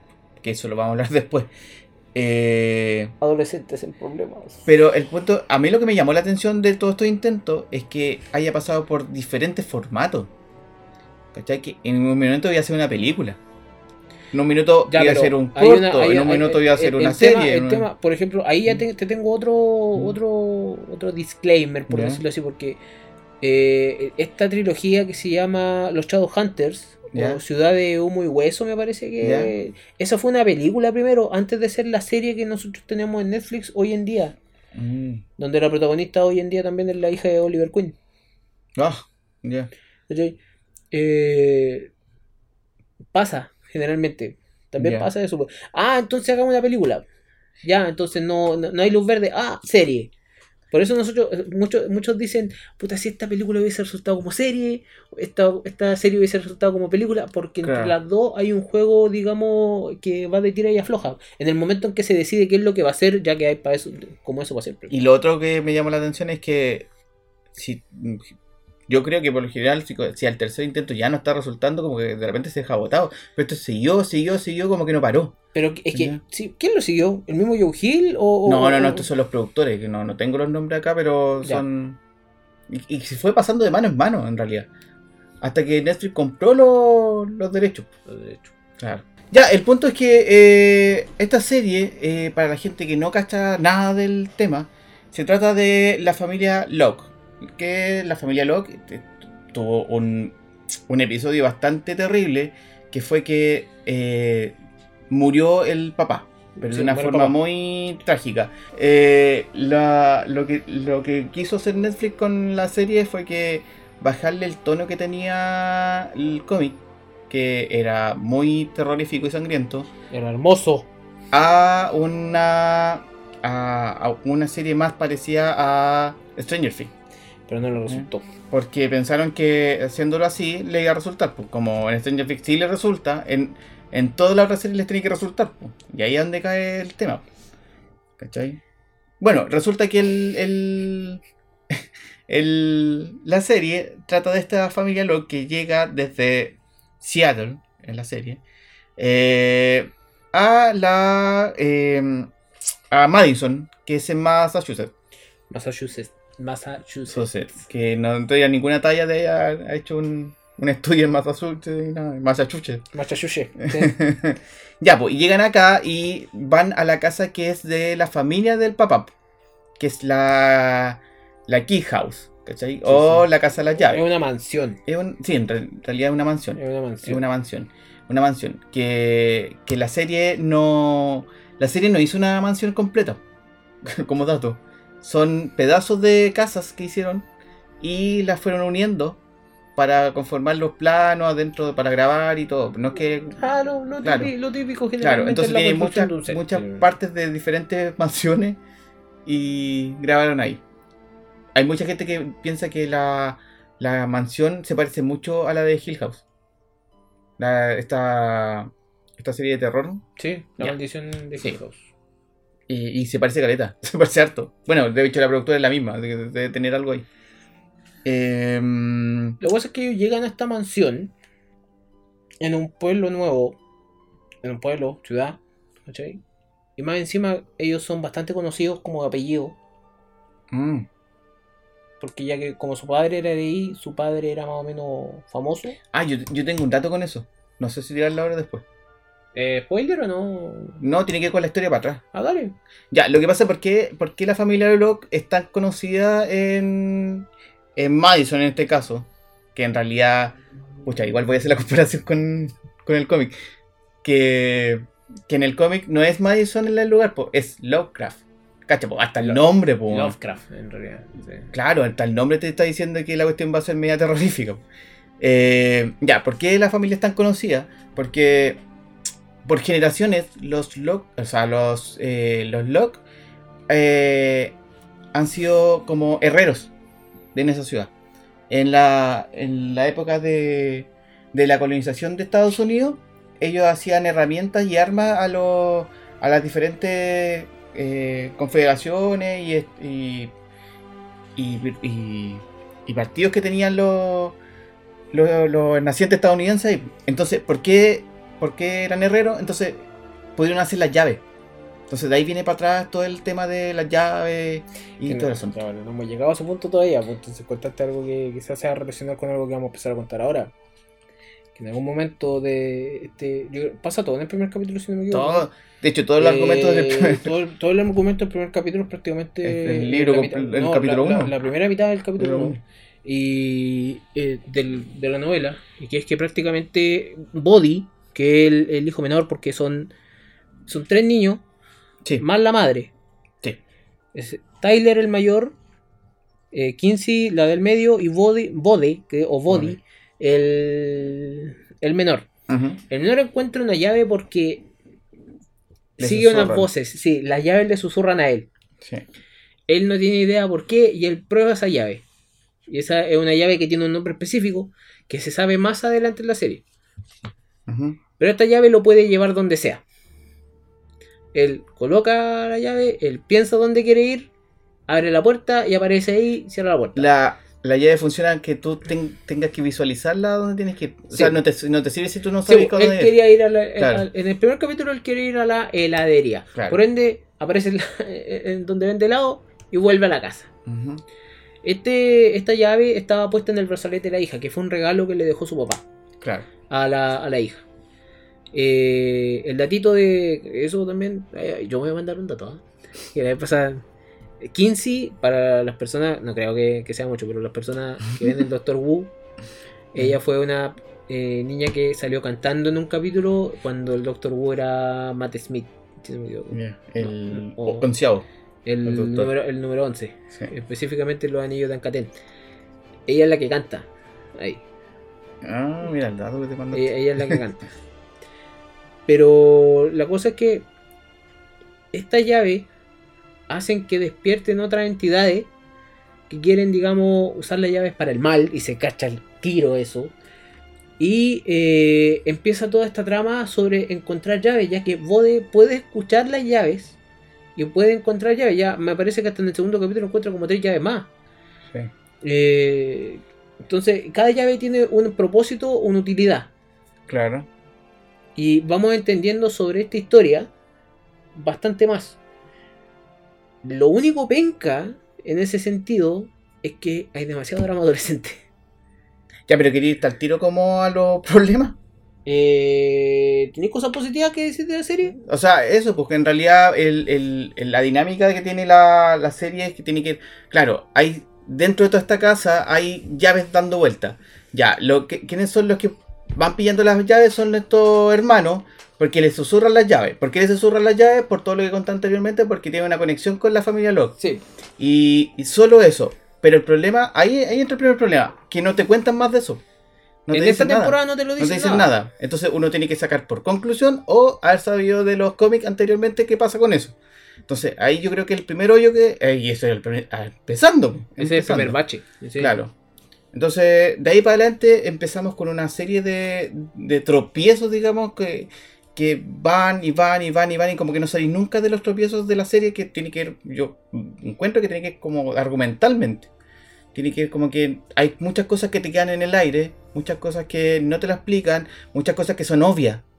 Y creo que eso es lo peor que tiene la serie, que son demasiado obvias. Te dicen, oye, me llamo Matías. O sea, no, tienes que adivinar mi nombre. Te voy a dar una pista. Mati, sigue. ¿Cuál es? ¿Cachai? Como que te dejan muy tonto Y que me decís tema. esa weá y de repente yo Claro, me mando. como que así como que no yo, te me dejan ni pensar. mando yo me mando un no poder de letrar paloma y te cago, ¿ah? Pero. Pero entonces, eh, como que esas cosas, como que subestiman demasiado al, al- al- a la persona que lo está viendo. Yo no sé si lo hicieron intencionalmente o les quedó muy mal. Yo creo que les quedó mal. Pero es que lo que pasa es que, mira, la serie tropieza demasiado los primeros 7 capítulos. Para ponerse en el 8, en el 9 y el 10, ponerse buena. Chuta, ¿ya? Entre comillas, buena. Tirar la carne a la parrilla en esa parte. ¿Ya? Te tenéis que mandar un pajeo de drama adolescente muy raro. Muy raro. Tienes que mandarte el personaje de la mamá, weón. no- a, diferencia de Onward, ¿cachai? De, de Ya. Unidos, Sí. donde a mí me gustó el personaje de la mamá. Yo odié al personaje de la mamá en esta, en esta serie. Después de haber leído el cómic, peor quedé. ¿Cachai? Yo dije, luego, no es nada, no, no, no es ni parecida, No. ni independiente de. No estoy diciendo que tenga que ser igual, pero Mm. un atisbo de personalidad, dale, pues no tiene ninguna influencia dentro de su Sí. dentro de la historia. Nada. Yo no sé en realidad la mamá cuál es la función que cumple en la serie. Porque si tú la sacáis y contáis algo de la mamá, pasa igual. Ese es el problema, cuando tú sacas el personaje. Sí, yo como te dije, la, Mm. eh, me parece que fue la vez pasada. Por algo está ese personaje ahí, pero yo no logré encontrarle su utilidad. Mm. A veces, a veces de repente cuando uno critica serie, critica película, no, es que ese personaje no sirve, no, ese personaje está ahí por algo, weón. Pero trata de encontrarle una utilidad, trata de encontrarle una función. Pero la mamá no tiene ninguna función específica. No, no, Creo no, que hace las cosas igual que en el cómic. En cierto sentido, yo creo un 10%. ¿cachai? Y no estoy buscando que la haga igual. Ya nos cambiaron muchas cosas. Para empezar. No, no, eso no lo vamos a hablar ahora. Pero se, se pone buena al final, lamentablemente. Y la serie ahí demuestra su potencial. Mira, yo igual trato de hacer el ejercicio de que eh, ponerme en el caso de una persona que no cacha nada. Que no sabe nada, nada, nada, nada. Yo. Y ve esta, esta serie. Pero me di cuenta de algo, que esta serie cumple como con ciertos patrones que son muy de Netflix. Entonces sentí como que si, por ejemplo, si tú engancháis con ciertas series, esta también la voy a enganchar, pero por, por osmosis, ¿cachai? Por una cuestión de que te están repitiendo las mismas Claro, fórmulas. como la recomendación de Netflix que te tira después de Claro, claro. terminado algo. Yo sentí, no, no sé si será tan así, pero así lo sentí yo. Si a ti te gusta Sabrina, si a ti te gusta Stranger Things, si te gusta eh, Ragnarok, que creo que es la nueva de ahora, No lo he visto, pero bien. ya, ese estilo, eh, Logan Kick te va a gustar. Porque como que sigue patrones. Patrones, patrones, patrones, Sí. patrones, ¿cachai? Y no te está presentando nada como diferente eh, en ese sentido, entonces como que no hace el giro. Claro, es darte más de lo mismo nomás. pues, pero Claro, entre po, comillas, más claro. da- pero lamentablemente no, no logra el nivel. Por ejemplo, a mí me gustó Stranger Mm. Things en cierto sentido. A pesar de que digan, no, que la primera, la segunda y la tercera ahí ya comparen. No, a mí me gusta la serie. Pero es un tema de, de que esta serie me cargó el melodrama. Me cargó eso. Yo creo que no así como otras series. Por ejemplo, en Stranger Things el drama tiene lo suyo. En esta no. Y creo que tiene mucho que ver por quizás la diferencia de tonalidad que tiene con el. Con el. Con el cómic. con el cómic. ¿Qué es lo que pasa? Que, para, para poner más en contexto, yo llegué a esta serie sin saber un carajo el cómic.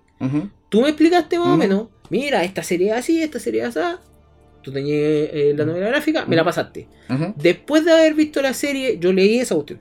Ya. Tengo que decir que me gustó más la obra escrita. Ya. Y por razones específicas de que ahí, no por la diferencia, sino por la diferencia de tono, porque cuando yo después vi eh, qué es lo que debería, eh, el género que tiene esta serie, en algún punto de esa serie dice terror, y de terror no tiene ni una weá. Yo creo Y que es como una cachetada en la, en la, en la, en la cara que no te la saca nadie. Es como, luego te comiste 10 capítulos para no ver nada de terror, para no ver nada de eso. ¿Cachai que yo traté de colocar ahí cu- cuál era la temática de la serie y no me dio a poner terror. para empezar. Le puse drama, le puse aventura y media fantástica, ni siquiera fantástica, media fantástica. ¿Cachai? Pero no me dio para terror. Es que, ¿sabes qué? Sí, tiene, tiene una cosa que pasa que lamentablemente tú decís media fantástica y eso tiene porque le queda corto el cómic.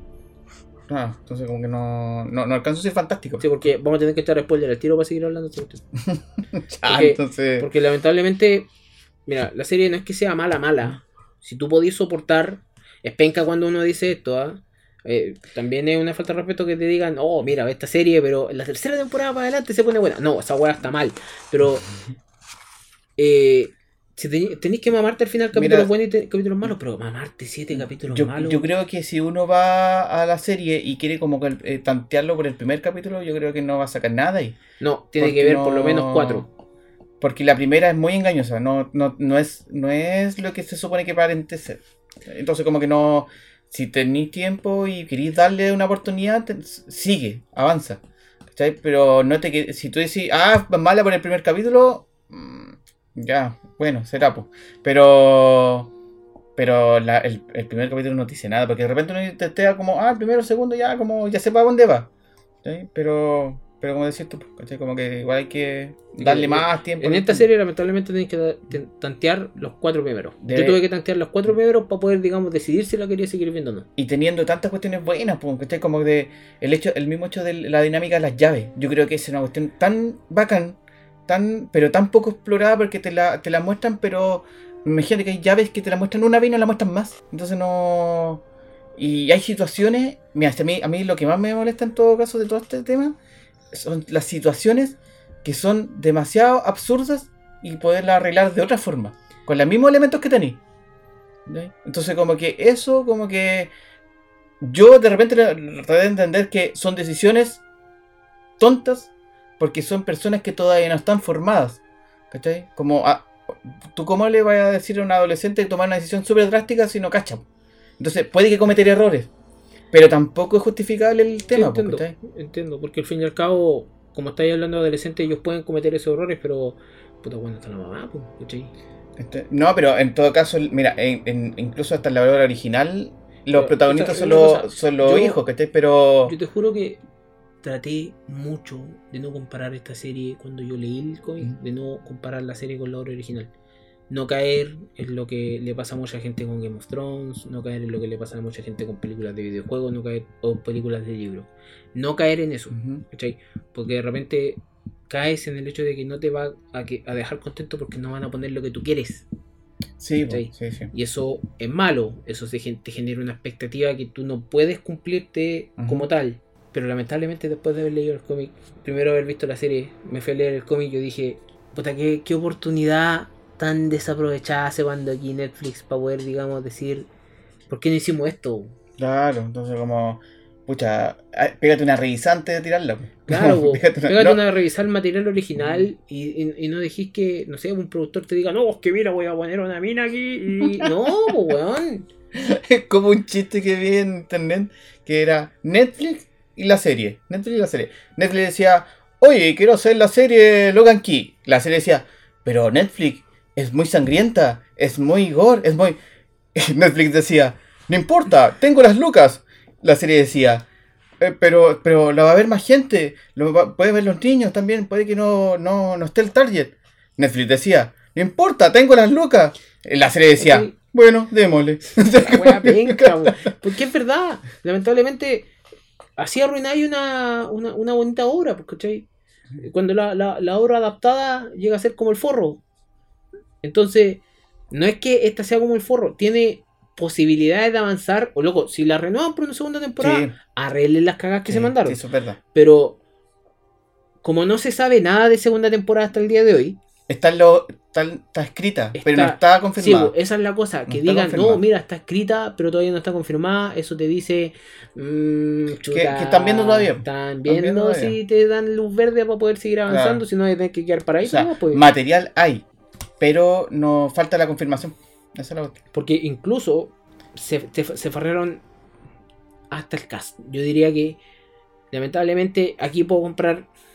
Cuando yo trato de castear a una persona que asumo es viene de un, un personaje de un cómic, yo trato de buscar una persona lo más igual posible con las actitudes. Yo no sé dónde sacaron a Tyler, weón. ¿Cachai?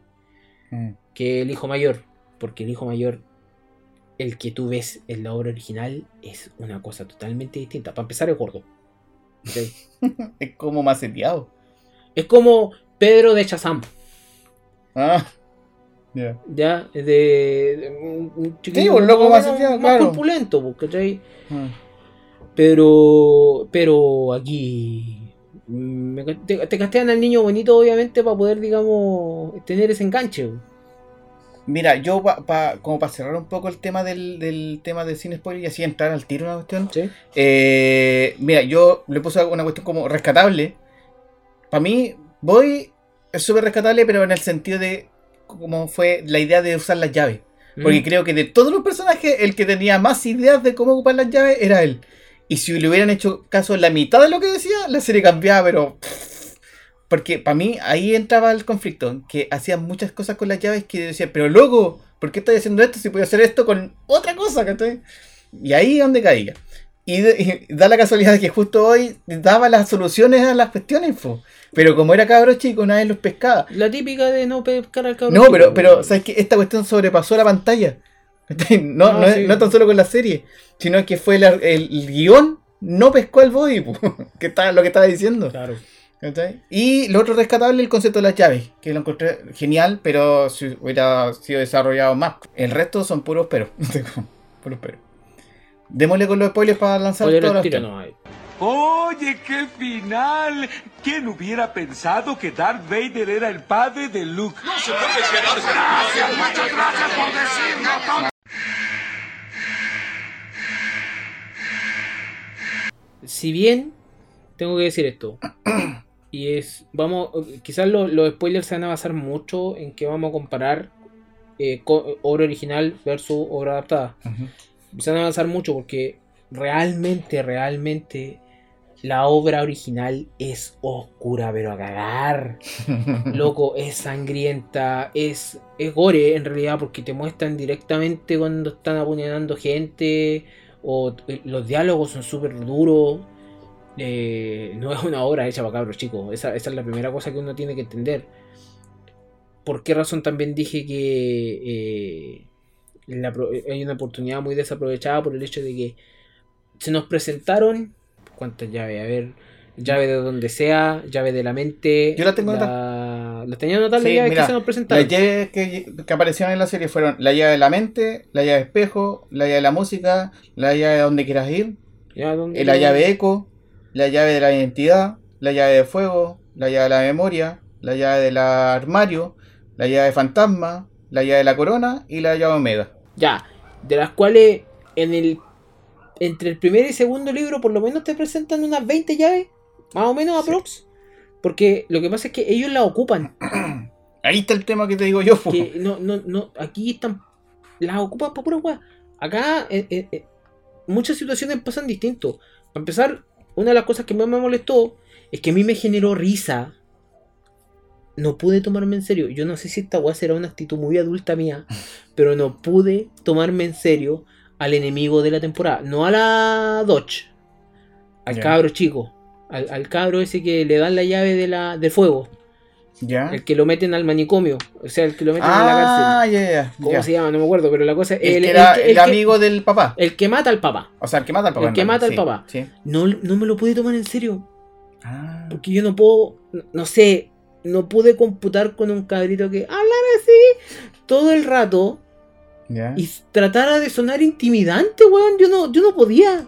O sea, cuando Estaba estaba con la pistola ahí y comieran todos los tíos, como- Sí, como dame comida, y yo quedé como. Oye, pero qué weón más ridículo. ¿Qué, qué, qué situación es esta? ¿Cachai? No, no podía. Con lo otro que no pude fue con el. eh, Fue con, ¿Cómo se llama? Con los amigos de Kinsey, que eran lo- los que Los que querían hacer la, película, ¿cachai? Ah, ya.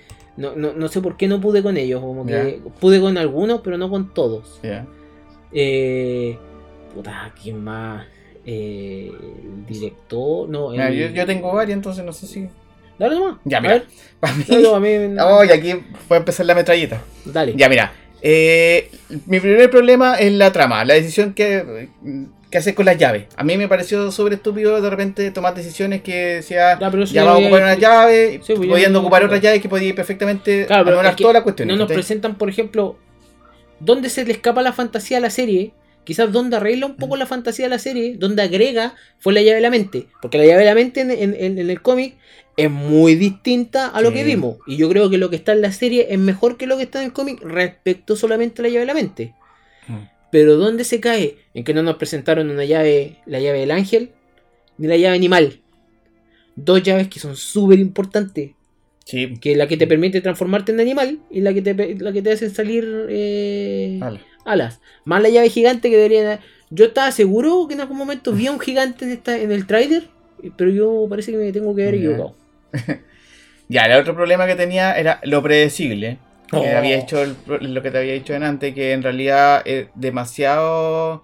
Hay cosas, habían cosas demasiado literal. Tengo anotado algunas. Por ejemplo, en el capítulo 1, en el 1, Dodge dice.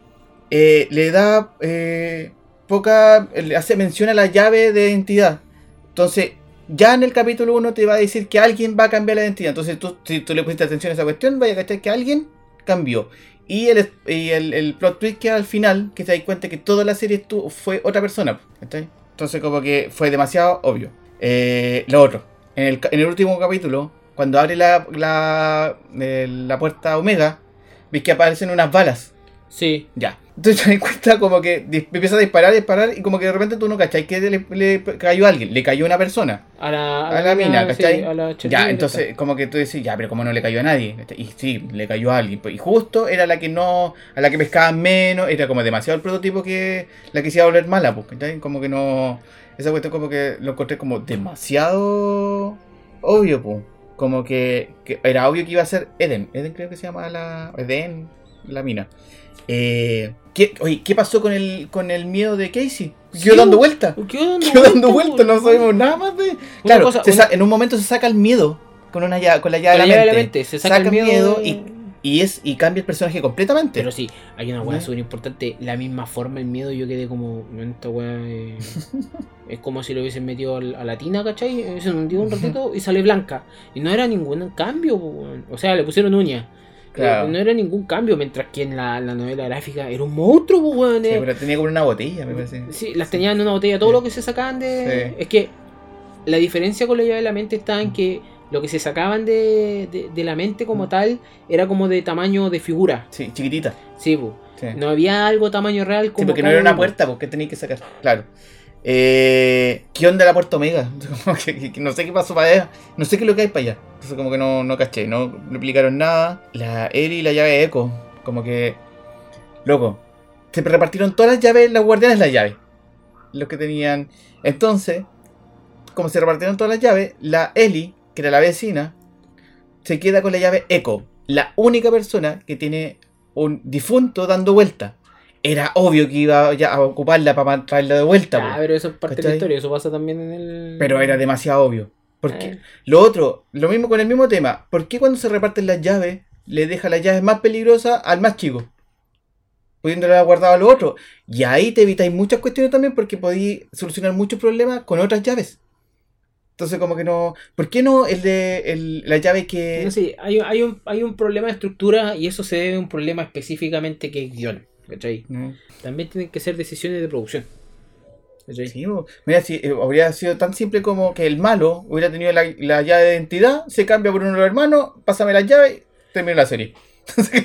Bueno, bueno, que esa, esa es una, de las- que- esa es una de las cosas más que a mí me, más me molestó. Como yo le dije, no puede tomar en serio el, el enemigo. Dodge en algunos capítulos era un tiro completamente al aire.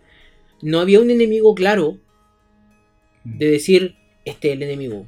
Y te dejan al final metido y te dicen cuál es el realmente, quién es realmente Dodge eh, o cuál es la forma que está ocupando. Pero lamentablemente te meten pura chaya entre medio para llegar a eso. Sí. Y, y puta, no, weón, me molestó Hola. mucho esa weá, ¿no? Otra cosa que metí en, en cosas raras, la banda sonora. La encontré, habían cosas que realmente tenían que intimidar, dar miedo o cosas así, una sensación bastante profunda, te ponían canción adolescente. Como, oh, qué weá, ¿cachai? Es que Como yo que el que ni- me... ¿Crees que me haga sentir Sí. qué? ¿Dawson Creed? Como- Dawson Creed. como- Es que yo ni la pesqué. Yo ni pesqué la banda sonora, no pude. No. Ya, y lo otro, y lo más. No sé, y, y este como que lo comparé mucho con lo que le pasó a Harley Quinn. La escena de crimen. En un momento el policía dice que no hay huellas. Y después, en el recuerdo, la mina tocó todo, tocó todo. Entonces, ¿cómo no va a haber huellas? ¿Cachai? Como es súper incoherente el, lo, lo que pasó ahí. Entonces, como que no. Ya eso me tenga que guiar completamente. No, eso tiene que ser guion. ¿Eh? Es que el tema es. Esto es quizás penca, pero. Si vas a hacer una serie, creo yo. O sea, si vayas a hacer una serie. Y tu serie tiene 16 capítulos, ponte tú. Y te dice Netflix que tú podés soltar 8 primero porque que- tiene que ser como una temporada A. Y después tirar la temporada parte B. ¿cachai? ¿Por qué en los primeros 8 capítulos no dejas cosas zanjadas que puedan desarrollarse en la parte B? Distinto a dejar metido a la gente, como te estaba explicando, porque nos dejan metido. Nos dejan como. Y aquí termina esta weá. No son 8 capítulos, son 10. Ujú. Pero estoy en el supuesto. Pero aún así nos dejan metido. No hay una. ¿Quién, quién- quién está cortando ahí el queque para decir. Es que no podemos hacer esto, ¿cachai? Claro. De- tenemos que dejar saldadas ciertas cosas. En todos los 10 capítulos pudieron haber dejado saldados por lo menos dos personajes. Dos personajes súper importantes que son Tyler y Kinsey. Mm. Pudieron haberlos dejado. O ni siquiera, porque sabemos que Kinsey está más jodida que, que los demás. Body y Tyler. Y cortáis con esa cuestión. Porque Tyler en el, en el, en el, en el cómic rápidamente se transforma en el, en, Sí. en el, en el pilar. Sí, la verdad. Él es incluso la persona que está tratando de que todo ocupe la llave responsablemente. eh, La novia que tiene media rara. este, Hay un montón de cosas en el cómic porque el personaje es súper oscuro y pasa por un montón de cosas que, que, que lo hacen madurar de manera distinta, ¿no? P- Pero No. ahí está tratando de hacer que, puta weón, predecible, sí, pues si sabíamos que la mamá que ya era, nos habían dicho que era alcohólica, es como obvio que va a caer al litro de nuevo, pues esa cuestión... Sí, esa es otra cuestión que el alcoholismo de Nina me pareció como muy tan por encima que no, no, no, no tuvo ni peso. Hoy ¿cachai? un alcoholismo más penca que cresta, weón. No, no. Está- a, a este punto hemos llegado, estamos discutiendo que ese alcoholismo era falso. Lo otro que me pareció raro fue lo del tío. El tío no fue. Fue menos que la mamá. El, el tío, el Duncan. Sí, porque El te- o- aquí está, está personalizado por... Es que eso es lo que pasa es que tiene un gemelo, hay que tener, hay que tener cuidado. Sí, sí, caché que que el gemelo de Iceman. Está, eh, sí, el, el gemelo. Ese específicamente este, eh, me parece que es Aaron, Ya. eh, el que salió en Smallville, como Jimmy Olsen. Mm. Temporada así. Este es el gemelo del, del loco que salió en X-Men, po. Que Sí, po, de Iceman. eh, sí, po, ese es el gemelo, el gemelo Sí, de Iceman. Sí. Entonces, eh, y que más encima tení desaprovechada una, una oportunidad de personaje LGBT. Sí, porque no, no, no apareció ni su pareja, nada. No, po, No. porque es que en ningún momento te dicen que este personaje es gay. Es que no lo dicen, po. En, en ningún momento, por eso, en ningún momento se desarrolla lo que le pasa a este personaje afuera. ¿Cachai? dicen. Mm. Cosa que te lo dicen en el número uno en el, Sí. en el, en el cómic. Lo dicen. Mira, yo para terminar tengo puros eh, datos Dale, cortos. Terminamos porque si Sí. no nos va a dar rayo esta. Ah. Eh, lo que más costó rodar fue lo ya de la mente.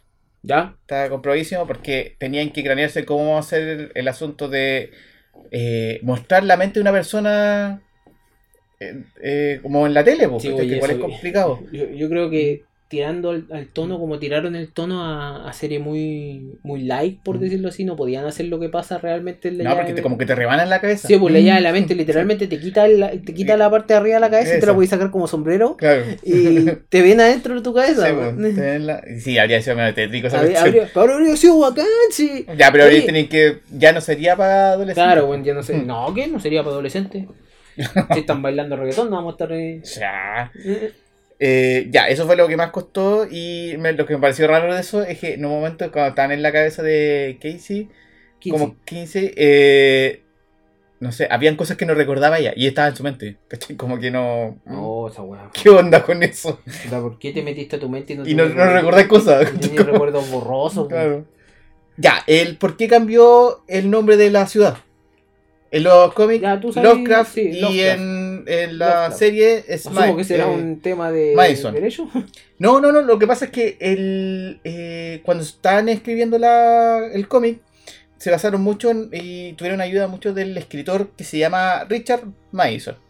Y en honor a él le cambiaron el, el nombre a la ciudad. Para no dejarlo Lovecraft, lo dejaron Mason. Creo que es una mala decisión. Yo creo que quisieron hacerle un guiño a la persona y no resultó. O sea, no es que no haya resultado, resultó, está el nombre. Pero creo que es una mala decisión porque al fin y al cabo está ahí, está ahí rompiendo cierto esquema. Hubieron llaves que no aparecen en el cómic, en la serie. Me cagaste, ¿eh? A ver, A ver, recuerda, ¿aparece la llave de espejo en el cómic? no, aparece el espejo. Pero no la llave de espejo. No la llave de espejo. Ya, esa aparece acá. O sea, esto es invención de la serie. Y la otra es la llave de la memoria, la llave de flor. Tampoco aparece en el cómic. Y ahora es la, esa como... Ah, la del árbol, sí. claro, la- la eso tampoco árbol, Esos son invenciones de la serie. No, esos son. Sí, sí, Sí. me acuerdo de esa Sí. porque yo no lo encontré nunca en el cómic. Ya. Tú hablaste de la llave eh, animal y la llave ángel.